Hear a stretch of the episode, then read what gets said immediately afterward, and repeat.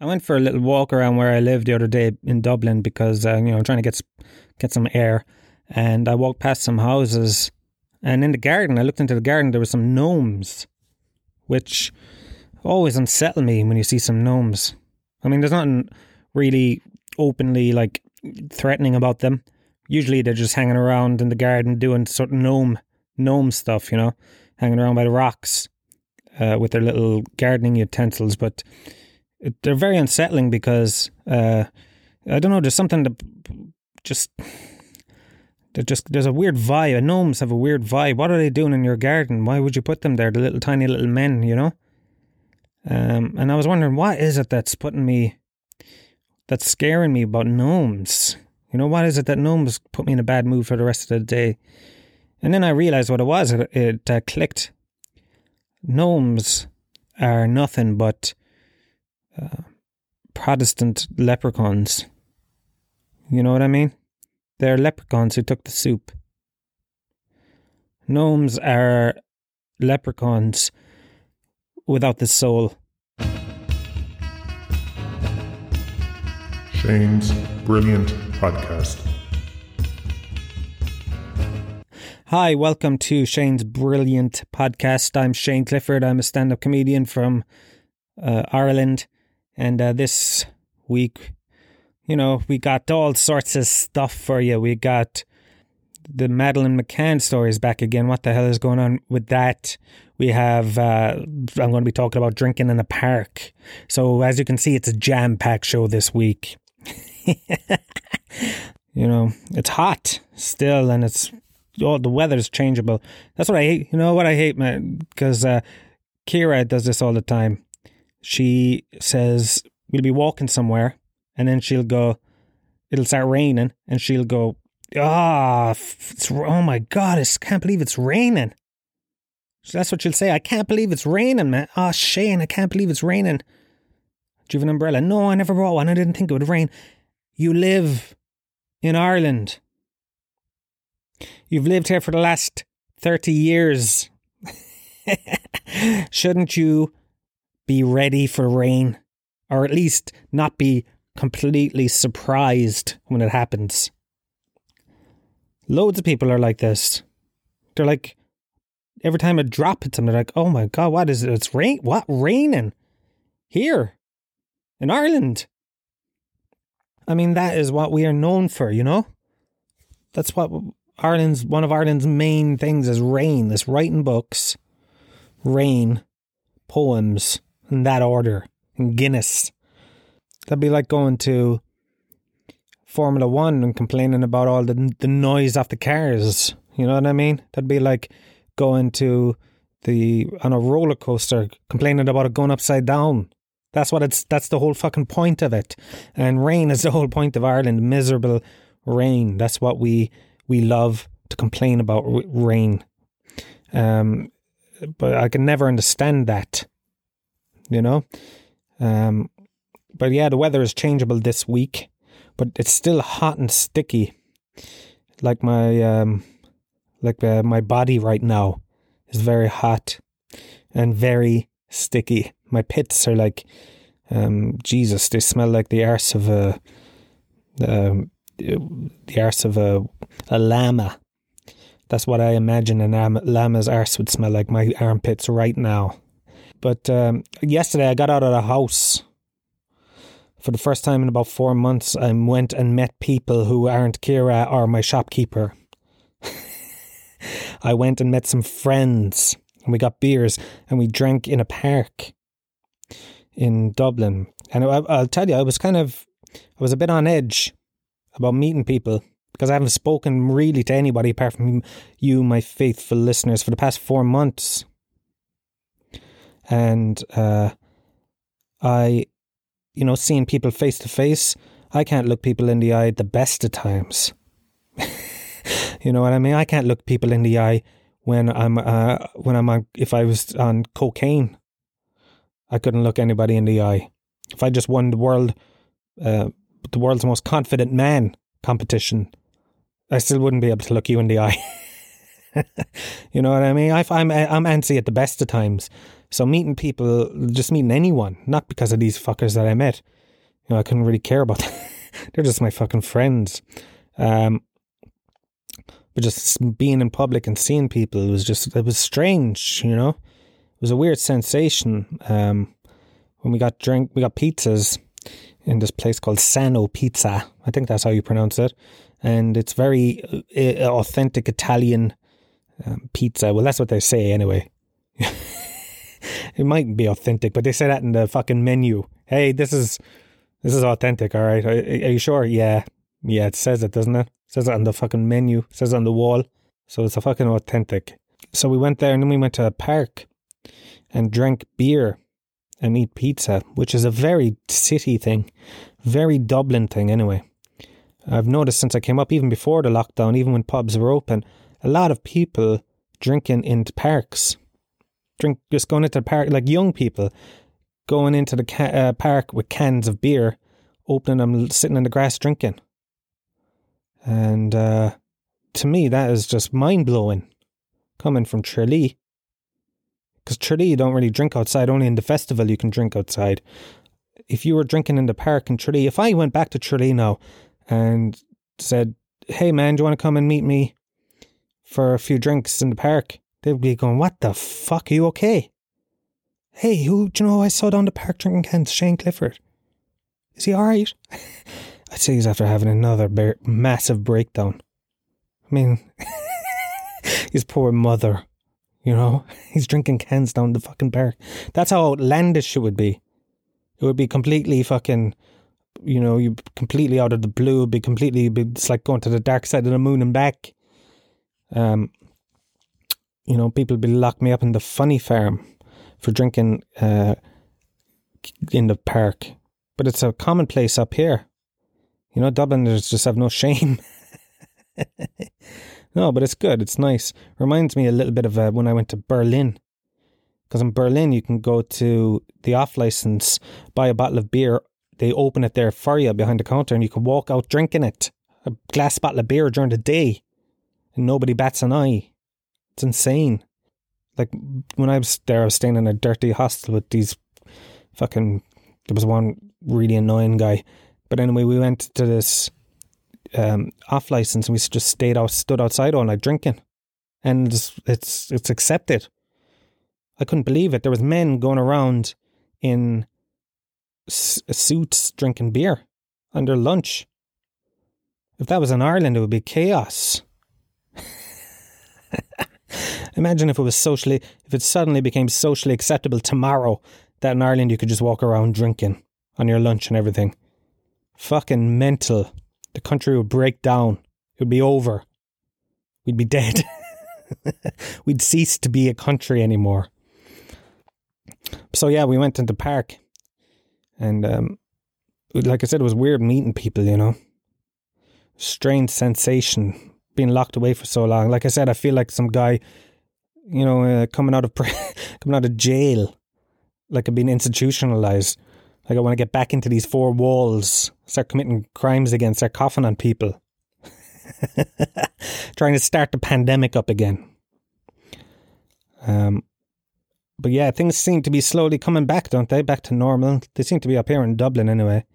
People are walking around and, you know, in groups of like 15.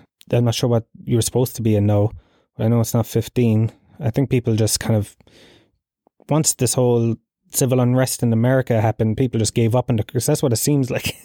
people are just like, ah, fuck the coronavirus, let's forget about it. And, um, I mean, it's good in a way because it means it's kind of ending. And they came out and they said that it's if you're if you have it but you're asymptomatic, then you can't. It, it's almost impossible to pass it on to other people. You know, and they said that uh, it can't be taken. F- or it's very hard to catch from surfaces. So if you've got sh- coronavirus in your hand and you touch a, a, a if you touch a a bag of marbles and then somebody else picks up the bag of marbles, they probably they're not going to get it. So you know, so it's a lot less infectious and dangerous than they thought it was. So now people are putting on their fucking tinfoil hats and they're walking around going, "Hey," you can see it online. You know, Joe Rogan, he posted it and he had a question mark. He posted, you know, a headline that said uh, coronavirus not as effect effect or what's the word infectious as once thought. Blah blah blah. And then he had a question mark, uh, and he, all the comments are like people going, "Yeah, man, they fucking just used it as a fucking excuse, you know." To uh, put uh, in strict controls and get more control over the people, you know, it's all a conspiracy. Fuck you, man. Not not everything is a conspiracy. That is just science. Science. First of all, the whole point of the lockdown worked, you moron. That's why it's not killed anybody. Did you see the video of the guy in Cork on? Where are the bodies? Where are the bodies? We want to see the bodies. We want to see the bodies. Joe, one of these Gemma O'Doherty types. Where are the bodies, man? Where are the bodies? I'll do a Cork accent. Let me say, where are the bodies, bye? I want to see the bodies, man. Man, where are the bodies, man? Um, the fucking lockdown, you moron. That's why there's no mass graves. Is that what they want? They want mass graves. They want, there's just, people are, especially on the internet, man, it's just insane the amount, what people believe and the, the just the information flying around the place. This guy in Cork, look up this video. I think he's outside the People's Park in Cork and he's going, Where? They've put fluoride in the water and now these people are sleepwalking. These are con- unconstitutional controls. Coronavirus wasn't even dangerous. Where are the bodies? yeah, but people are saying now, oh, you know, it's a conspiracy and oh my god. It's just that's what science is. Firstly, we controlled it because of the fucking precautions that we all had to do for the last four months. Did you forget about that? And secondly, it's a new disease and they're only still learning about it. You know what I mean? That's what science is. It's not like they fucking knew everything straight away. So next week you could find probably they'll say, "Oh no, we were wrong. It's ten times more infectious than we thought it was." You know. Um. So, but look, it's going the right way anyway. And for all these people as well that are going, ah, it's fucking, it's a fucking fake.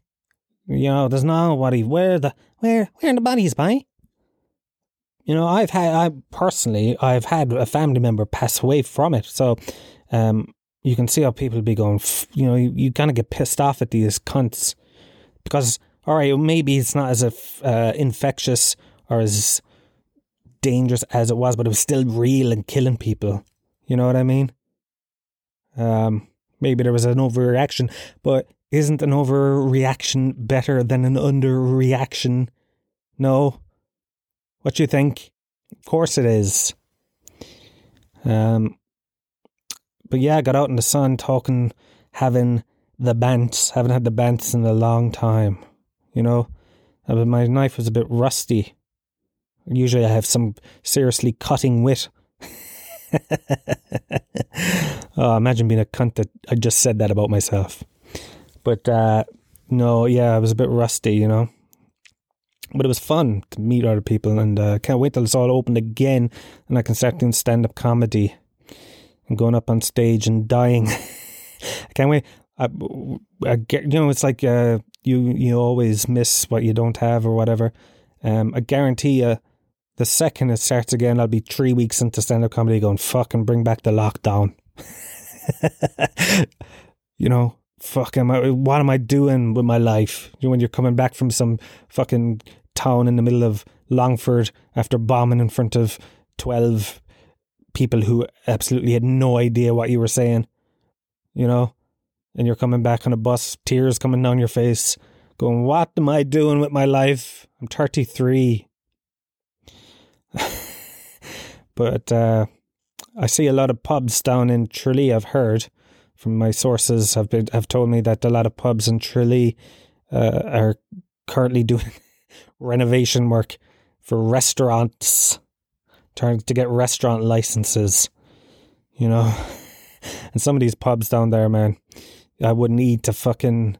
I barely drink in there. You know, drinking in there is enough of a worry in the back of your mind about what the hell is going into your pint. I'm not going to be eating any of their cocktail sausages and their bags of chips and their, you know, chip car- what do they call those chip trays? Because that's all they're going to have frozen pizza. Where'd you go for your Sunday lunch? Oh, I took the family down to this pub and we had uh, we had a Ristorante Uno. Yeah, mm, Ristorante Uno Polo pizza. Yeah, yeah, it was fantastic. It was only fifteen ninety nine. Uh, and I also had twelve pints. Um, yeah, so I'm looking forward to the pubs being open though, just to get drink. There's no point denying it. So um, yeah, things are on are looking good. It's summertime. Maybe we'll have a bit of a summer. And I've been have you been following what's going on over in America? Jeannie Mac. Um, obviously the I mean I think it it's amazing really because did you see the video of that mayor from Minneapolis who came out to the crowds of like thousands of protesters and he was like you know, saying, look, I, I'm not going to defund the police. I don't believe in it. And they just fucking booed him. Look, if you haven't seen it, just look it up. Fucking booed him, started shouting, shame, and go home. Like thousands of people. And he's just walking through the middle of the crowd, walking back because he's given up. And it's a picture of a man who has given up. His shoulders are hanging down, his hands are down by his knees. You know, he's walking like a four year old child that's been told to go to bed because they've fucking eaten too many they can't eat any more Skittles. You know what I mean? He's got, you know for a fact, if you watch that video, when he walks out of frame and he's the mayor and there's people fucking booing at him, he's having the worst moment of his life. Watch it. It's amazing. You know for a fact that he went home. He got into his house. He pulled the fucking curtains, locked the door, got up on the couch, pulled the quilt over himself, ate two tubs of Ben and Jerry's ice cream, and watched Love Actually. You know what I mean? He was like, that's how dejected he looked. And it's inspiring, really, because look what they got. They got the fucking town, the mayor or whoever. Uh, not the mayor, the city, you know, whatever goes on in America. They have so many fucking different systems. But they accept, they said, yeah, okay, we'll dismantle the police, we'll defund the police. I mean, that is insane. The fact that these people, like the civil disobedience, managed to achieve that because if you were told two weeks ago, oh yeah, a major city is going to promise to get rid of the cops, you'd be like, go fuck yourself. Get out of here, you. F- what? Get out of my house with those lies. Don't bring your lies into my house. That's madness. Who do you think you are? A lie master? Well, you didn't trick me. But I mean, it's it's happening, or it looks to be happening, um, and that's crazy for a crowd. It just goes to show the power of protest when it works and it's got meaning behind it, you know? And it's inspiring, I guess, especially for us in, here in Ireland because, you know, we, we're not very protesty types. We're all, we like giving out more than actually doing stuff, I think, don't we? You know, we like to complain. We don't want people in there who can do their job. we don't want things to be good. Imagine things being good. Imagine things being good in Ireland. Imagine, imagine Imagine if everything was great here. It'd be fucking miserable, wouldn't it? Be nothing to complain about. But yeah, I mean, that's crazy. I mean, dismantling the police. That's uh, when you first look at it and you read the headline, like Minneapolis have, are going to defund the police, and this is what people want to dismantle, get rid of the cops. And for a split second in your head, you're going, fucking what? That's the stupidest idea I've ever heard. You know?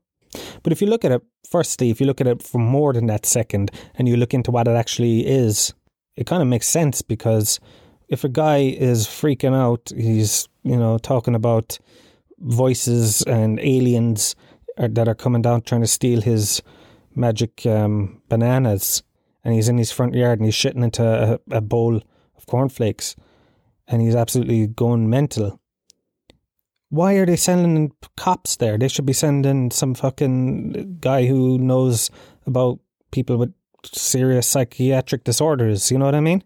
Why are they sending? That shouldn't be for cops to do. A lot of this stuff is mental health issues and people having breakdowns and people who are suicidal and all this stuff. They need to. Uh, so when you see it that way, if you defund the police and put all the money that they have, because they're putting like ninety percent into the cops, and if they take that out and they put it in put it into other social services, then you won't really need cops. I mean, that's the that's the theory anyway. I think, and it, it, when you look at it that way, it makes sense. But it's hard for us to get our head around because cops have been there always for everyone. We've just the cops are the cops, the shades. You know, The fucking shades, man. I grew up in Gallows Field, Tralee. Shades were a part of my life every fucking day, man. The shades and the DS, man. Fucking shades are coming, man. Run. We had a local community guard. Used to drive around or cycle around on his bike. Knew him by name. You'd wave at him. You know what I mean? Um, and it's just an institution that you think has always been there and always will be there. It's like if somebody told you in the morning when you got up that the sun didn't come up. That's how much, because what happens is when you're born, you come out of your mother's vagina or her stomach if you're a cesarean um, guy, if you're a posh, your mother's too, too posh to push, and you come out uh, like a lot of probably people up here in south southern half of Dublin City, you know, your mother's going around big scars. What happens is you come out, the doctor slaps you on the arse, then they put you on a trolley and they wheel you into a room, and inside there is a guard, a shade, and he just starts telling you, giving out to you, saying, "Don't fucking do anything bad. I'll be on your tail, Sonny Jim." And that's what happens. So we we grew up with this idea that's immutable, that there is guards, but there hasn't always been guards. I was kind of half looking into doing a half half arse job of research, and I looked like guards haven't been there like in the modern sense until like the eighteen hundreds. And they started in the UK, so we don't want no British fucking institutions here, boy. Get rid of them. Get rid of the shades. Before that, it was just it was uh, you get a posse going. so hopefully we bring back the posse. That's what I want to bring back. Hey, you go, hey man, ring up your friend. Hey, somebody just fucking stole my tomatoes. Let's get a gang of lads together, get a few fucking horses, a few cowboy hats, and let's ride after the son of a bitch. And then you chase him down and you'd fucking hang him or something, or shoot him in the back, or have a shootout. And then you come back and find out it wasn't even him. Your tomatoes are just in the fridge. You forgot you put them in there. But that's justice. Justice has been served. and that's what we want to bring back into Ireland. A good old posse. I'm a fan of the posse. Uh, you go around hanging around with a bunch of lads and eat some beans, you know, and all that stuff do, under the moonlight. And you never see women in a posse, but that's something that could change nowadays in modern times. You have women and, and men in posses together. I think that would be, uh, you know, a great achievement for humanity. And of course, the big twist this week was the return of the story of Madeline McCann, um, which was big news. And it just goes to show how crazy of a year it's been that the Madeline McCann story, um, the update that they've pretty, they're pretty sure they found the guy who did it. That that's not even the top story of the last few weeks. You know what I mean? That's only like number three usually if that was a normal year, that'd be all everyone's been talking about for the last four months, you know. But because remember how big it was. Like it wasn't. It happened in two thousand and seven, but it went. It seemed like it last. Like the whole media thing around it just lasted for years, you know. And uh, uh, so I hope it fucking ends for everybody's sake, if not for just for me and for you know, I mean, for the parents um, for people in their family and for the media and everything. I just hope it just, I hope that uh, this is the fucking guy, you know, because uh, we needed that story to end. Um, but a lot of people are again putting on their fucking tinfoil hats because, as you know, these days everything is a conspiracy, and they're saying, "Hey, come on, you're telling me, you're fucking telling me, man, that they, they fucking found a killer of Madeleine McCann and they're announcing it now during all these riots and all these protests. Is that what you're telling me? Distraction technique much? That's what they say then. Um, that's what so that's what people are saying that the I don't know who fucking guys at the top are saying let's uh listen lads things are getting a bit dicey in the world there's people are dismantling the fucking cops there's you know 4 million people with coronavirus let's distract them. Huh? We're going to have to go with, with a big one. Let's bring out the story that the Maddie story we've been holding back for the last two years. You know, that's what people think. That's what's going around on the internet. I mean, is that what they do? Like they must be holding off the return of Elvis Presley for like a nuclear war. Shit, Moscow after attacking uh, Los Angeles with a with a Scud missile. What the fuck? Hey, it's time to get wake up. Go wake up Elvis, will you? It's time to bring him back. Let's distract the fuck out of him. Oh hell, man! I don't know anything about no nuclear war. I just want to sing some songs. Love you very much. but um, yeah, but it'll be good for Madeleine McCann's parents if that's like. There's there are a couple of things that I that I kind of question a little. Like, well, the main thing is this was a guy who was a child molester who in from Germany who absconded and is living in the Algarve, right? Living near uh, Praia da Luz in 2007. And he, you know, was unknown to the police and everything. A child goes missing in an area where he is, and they don't fucking look into him for 20 or nearly 17 years or whatever the fuck it is, 14 years. You know what I mean? If I, if I had a list of suspects, I was like, hey, you know, I'm no Columbo no, right? I'm no fucking, I'm no Sherlock Holmes. I'm no Miss Marple. But I would first put, when a child is missing, um, I would first, and would, the top of my list would be the guy previously arrested for kidnapping children. You know what I mean? That would, that would be my number one thing is, hey, chief, yeah, there's a guy here who uh, kidnapped children. Will we, you know, this child's gone missing. Will we, you know, should we bring him in? Nah, probably not him. He'd hardly do it again, would he? So we we had him in jail for the first one. He'd hardly do it again. He learned his lesson.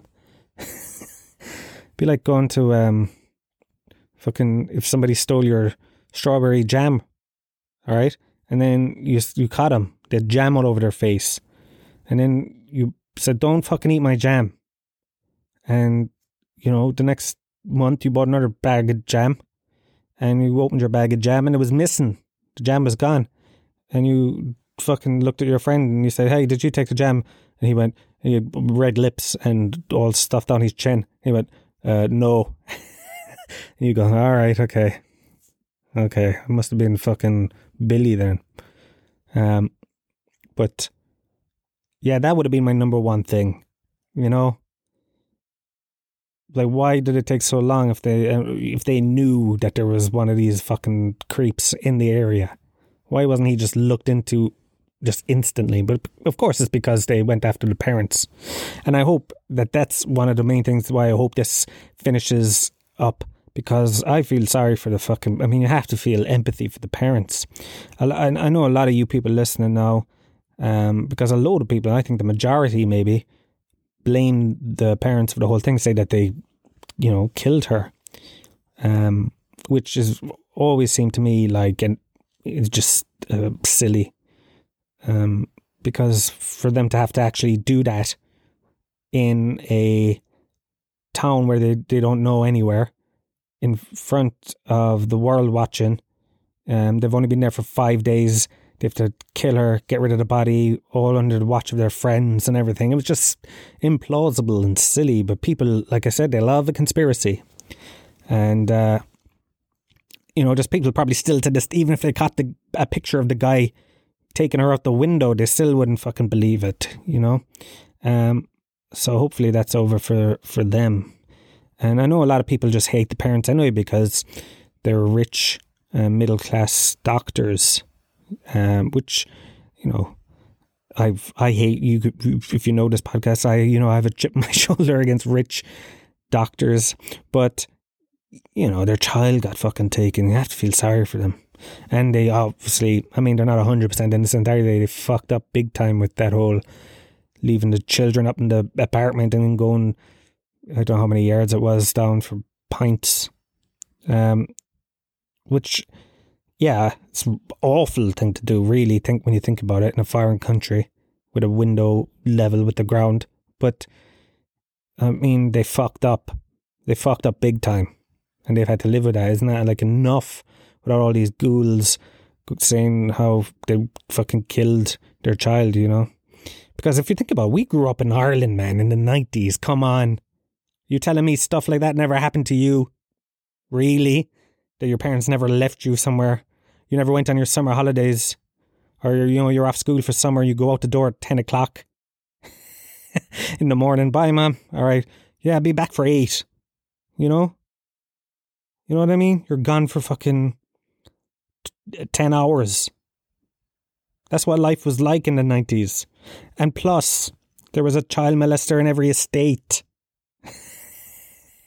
he just wasn't called that. The word I never, didn't hear the word pedophile until the late night. Gary Glitter, I think, was the first time I heard it. Before that, it was just a uh, he's a character. That fella, see, hey, Shane, see that fella now there, number twenty seven. He, look him over there, the fella with the sunglasses, the big long trench coat, and the lollipops. Don't bother going. Don't don't go into his house. All right. no, that's it. Don't don't go into his house. That's what it was. I mean, it was chaos. I mean, but that was normal back then to have a child, to have a creep in your fucking, in your estate. I think that's what they did when they were making estates. They were like, okay, so we'll put this row of houses here. We'll put a little green area. What what you think putting it over here? Yeah, with a couple of trees and a nice little play area there. And where are we going to put the child molester now? Hmm. oh, we have two in this one. Oh, okay. Well, we'll put one here and we'll put another one on the other side just to be safe you know. Um, that was just life. There was the town creep, and you know your parents would just leave you fucking walk around. I mean, how if you that's probably, uh, you know, you'd be playing outside his house. you'd be playing outside a guy who's notoriously a creep's house, and you know that was just that was it. Nobody cared. So, you know, these things happened all the time. I'm not saying that it's right that, but I mean, are you telling me your parents never fucking took you to the pub at uh, 12 o'clock on a Sunday? You didn't get home till seven or half seven. You know how negligent is that? Well, they're pissed you haven't eaten. You're telling me that never happened? Of course it happened. You're telling me that parents, that these were the only parents that ever went down to the bar when left their kids in the room? Of course not. You know, I'm not saying like again. I'm not saying it's right. It's awful. It's awful, and they fucked up. Um, and if uh, like you always hear as well, old people like nans go, "Oh, back in my day, we could leave the door wide open and nothing would happen. We we we could leave the door open, we could leave the window open, and everything would be fine." You know what I mean? Oh, thanks, Nan. I'm like two years old, sleeping in your house, no doors locked, windows wide open, a fucking child molester living two doors down. you know, he comes up to the house for a bit of cake. You know, how negligent is that? You wouldn't do that now, would you? But that's just the way it was back then, apparently. But yeah, I hope that uh, this thing comes to an end, man. And, uh, you know, feel sorry for obviously the little girl and the family and everything. Um, but yeah, but it's crazy this whole this year, all this news. It feels like a lot of news has happened the last five years or something. Too much news. Did you see the picture of the guy that they're saying did it? And when you look at him, you're going, he's fucking guilty. He's, whenever somebody show says this guy is a pedophile, the first thing you do is go, yeah, he's guilty. Look at him. He, I mean, is there any man that looks more like a pedophile? But I think that works for any picture. You know, it could be anyone. And the second you put that word with that face, that's it. Yeah, they look like it. Like you could say that about anyone, even the nicest, most wholesome man in the world. Who you could say it about, I don't know, David Attenborough. You know? And if you said that about him, showed you a picture, you go, I fucking knew it. Always said it. Always said it. Always said Attenborough was one of them. It's just weird the way the brain works like that it's called something. I think it's related to this thing called there's a Kurov effect. You're going to have to look that up. uh, so it's like an editing technique from fucking uh, cinema theory. No, we're getting into shit here, man. We're getting into fucking fucking cinema theory, bud. Do you listen to my man's podcast, bud? He goes on about fucking pedos and cinema theory. uh, but if you show a guy smiling, right? This is very basic editing theory. If you show a guy smiling, and then you show in the next shot uh, a let's say an ice cream sundae, okay, and then you go back to the picture of him smiling again, you'll say, mm, he's happy because he wants to eat his ice cream sundae and that's why he's happy. Then, if you show the exact same picture of the guy to and you put what he's looking at is a woman getting undressed, and then you go back to the smiling face. You go, "Yeah, look at him. Look, look at that smile. Look at the smile of a dirty bastard." Even though it's the exact same picture, that's basic editing theory, and that's so. I, I say like, yeah, that's basic editing editing theory, as if I know any more editing theory. That's all the theory about editing that I know. Uh, but yeah, you can put anybody, and if you say that word about him, then you'll go, "Yeah, I was fucking. That's I knew he was a. Oh, I knew he was wrong." Like, look at uh, Rolf Harris. I never suspected anything. I never heard anything about him. And then when it all came out, and you looked at a picture of him, you were going, "Fucking yes, of course, of course." Look at him. Look at that face. How did he get away with it? How did he get away? Everybody must have known. How did he get away with it for so long? Um, but this guy, look at him, man. He's definitely, he's definitely guilty. Um, what else? Um, my cat is getting, she's getting a, uh, uh, what's the word I'm looking for? She's getting um, accosted by a cat on the road called Zorro. This bastard. he's trying to get up on her like, you know, he's like a rabbit. He's this Randy Rabbit, Zorro the Randy Rabbit cat. You know, he's fucking, he's he's insatiable. This guy, and she's having none of it. My poor little princess, my poor innocent princess. You know what I mean? I watched her out the window, and he chased her, tried to bit bit her back, trying to get on top of her poor my poor baby, you know. And uh, this cat's name is Zorro. I'm like, fuck. If you hear somebody around the Portobello area area going, "Fuck you, Zorro," you know, there's very little chance it's somebody shouting at actual Zorro from Mexico.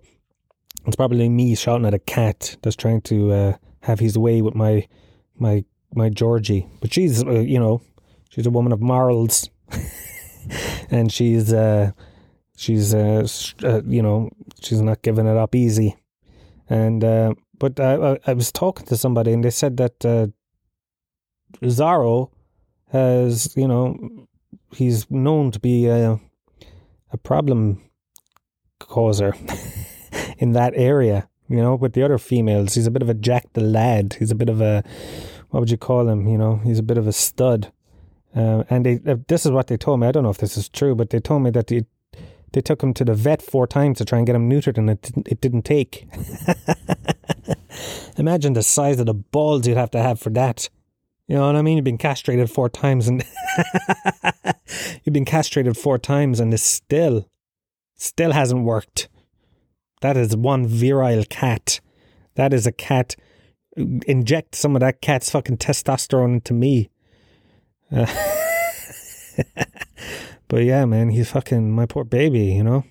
I, I'm really like turning into a protective father, but my cat, man. But I'm at that age, you know, I'm 34. And, uh, uh, you know, I should have a, a child by now. Really, biologically, I should be dead. You know, if it was back in the fucking Stone Age times, I'd be an old man. And, uh, so I think it, what happens is, and it's probably, it's, I think I might have read it somewhere, you know, like recently it's become a kind of thing to treat your your pet like a child. They call it your fur baby and devote your fucking life to it. And it's become kind of a millennial thing. And uh, I found that I'm doing that with my cat. And I think it's because we're all growing older without having children. That it's just natural for us to put it on something, you know? And putting it on a cat isn't so bad, I suppose. It could be one of those fucking. I just had an image of myself walking around Dublin with a pram and a doll inside it. Imagine that. You know what I mean? Now that would be fucked up. That would be, I'd be the creep in the fucking neighborhood. Don't go into his house. Don't go into Shane's house. You know what I mean? See that guy over there with the pram? Don't go in there. Uh, but yeah, cat troubles again, you know. Cats are not easy, man So if you're thinking about getting a cat because you think it's easy, they're not that easy. Dogs, uh, they're easier than dogs. Dogs are generally pains. If you get a dog, you want a mongrel. You know what I mean? You want a fucking mutt because these pedigree dogs, man, they're all fucking inbred, and uh, you know they're all they've all got these get these rare. I have a friend, his dog's going losing hair, and uh, it's like it's pedigree dog. It's losing all his hair. His teeth have fallen out. Got this rare disease, you know. the only you know, so that's a nightmare. And uh, the only real trouble you have with cats is that you take them to the get neutered and their their, balls grow back. You know what I mean? That's what I want. Uh, so yeah, but having that, I watched actually, and this is sort of pertinent to. Uh, I don't know if that's the right word. Pertinent, like like a uh, you know, I I, I say words, and uh, pertinent to the current climate. But I watched this movie that's on YouTube that you should watch. It's called uh, The Killing of America. Made in 1981 by some uh, uh, like a Japanese company, and it's a, a shock doc, shockumentary. That's what they called it. So it's like this really, um, ex, you know, like exploitation cinema. So it's like it's a it's purportedly that's definitely not the word a documentary about uh, the, the the the death of America how America was once great again make America great again you know? And now it's fallen to ruins. And uh, it's called I looked it up it's called the genre of documentary that it is is called Mondo M O N D O which is a cunt from Fair City isn't it? Isn't that his name Mondo? Manda.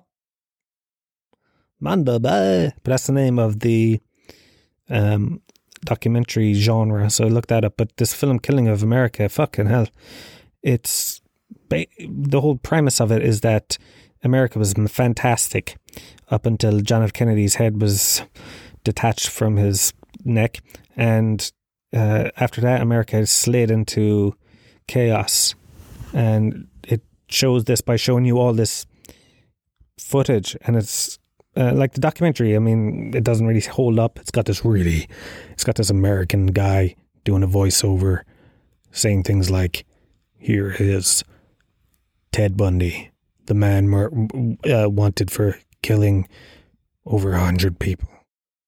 He says it without stuttering, and in a much more professional way than me. But it's like really cool voiceover, and this the whole thing that I'm trying to say is that the footage in this documentary is definitely worth watching. It's very grim now. I have to. I'll have to tell you. There's a lot of people getting shot in it, but um, it shows. So it'll start off from that just after Kennedy. Then it showed this that there was a, a spate of um, mass shooters. So remember that fucker that went up the tower in the school in the college. What was his name again? Charles Whitmore, I think, or Whitman. Um, he went up there and he shot like 50 people with his rifle from the the tower. So like it was footage of that, and then it showed you like people that we haven't heard of, but other copycat um, mass shooters back in the 60s. And then it went on to like I mean this documentary basically showed every terrible thing that happened in America in between 1963 and 1981 and it showed like told the story of Ted Bundy and John Wayne Gacy and all these other serial killers I never heard of. Showed a lot of fucking crime. Like there was one amazing one. This fella in in, in I think it was Indianapolis. He felt he got conned by his bank manager and he fucking went nuts. And the footage of this is amazing. He went and kidnapped his mortgage broker guy, his bank manager, or whoever he was, put a shotgun to the back of his head, tied what they call a dead man's wire around my, my man's neck, down the barrel of the shotgun, around the trigger of the shotgun, up his own arm and around his own neck, so that if he falls, if he gets shot by the cops, if he falls, it'll pull the trigger and blow my man's head off. All right? So this is all, he's walking through a city and there's cops walking around with him. And this lasted three days. They had this guy at the end of the shotgun with a fucking trigger ready to go. He lasted for three whole days. You should watch this documentary. The footage in it is amazing. And but what it really drives home drove home for me, and I know this is just only in America, but when you see uh, all of that put together, you know all this terrible stuff, it just shows how it was always bad. You know, it feels I think that we are living in a time when there's chaos everywhere. I mean, all right, the last few months have been special, but even before that, it felt like we were living in a time where everything is just chaos and where there's mass shootings, there's killings, there's fucking everything going on. And what a horrible time to live in. But when you look at this documentary, the whole thing about this documentary was that America was over, it was finished, and it was made in 1981. And when you watch it, you go, oh, fuck, America, the, the world was always insane. People were always, there was tying fucking shotguns to the backs of their bank managers' heads, you know?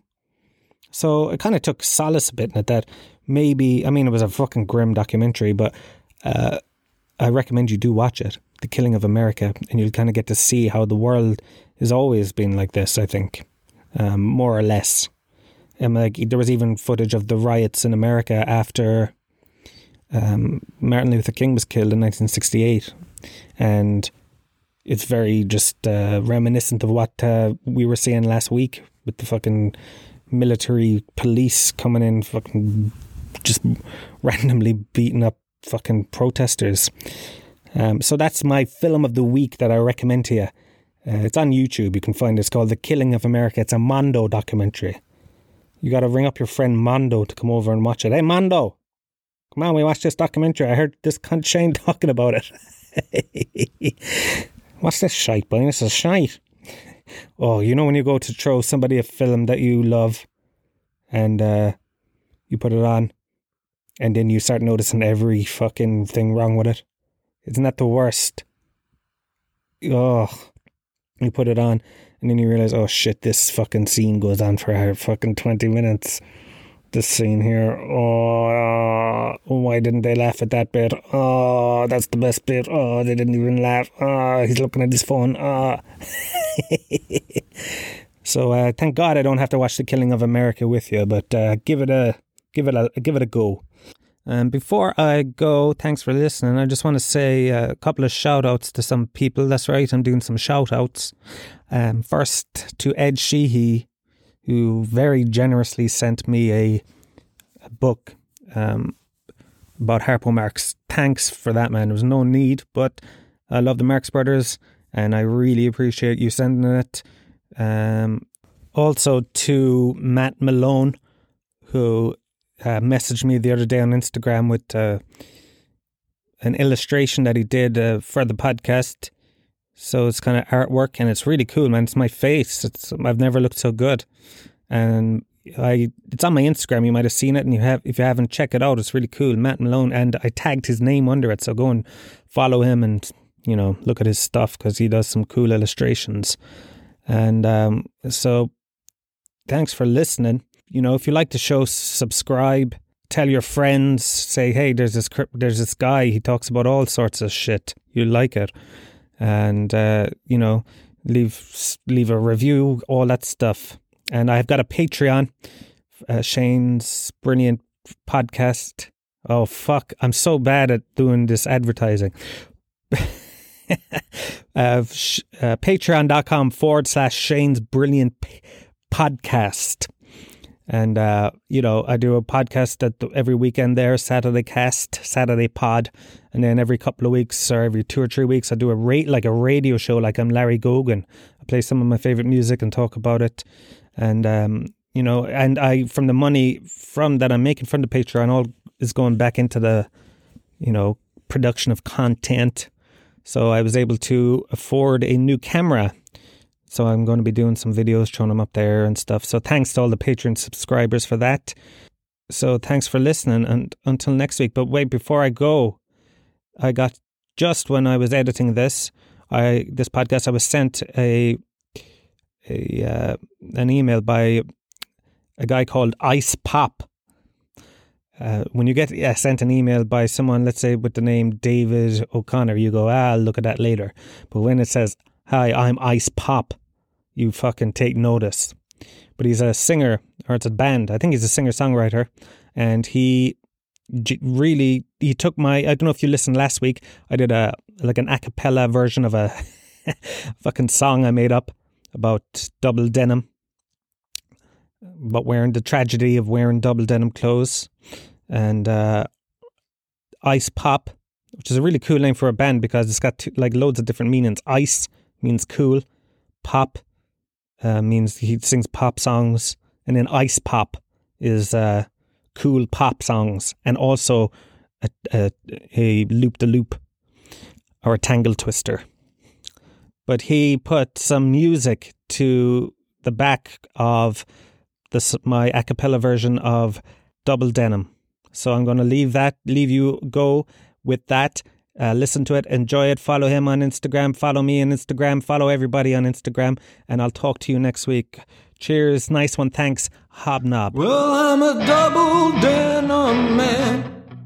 I wear double denim as much as I can. Denim shirt and denim pants. Oh, life is hard for a double denim man.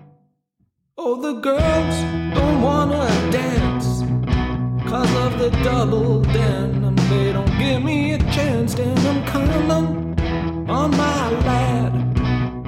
It didn't work. I'm six times a dad. I'm a double denim man. I wear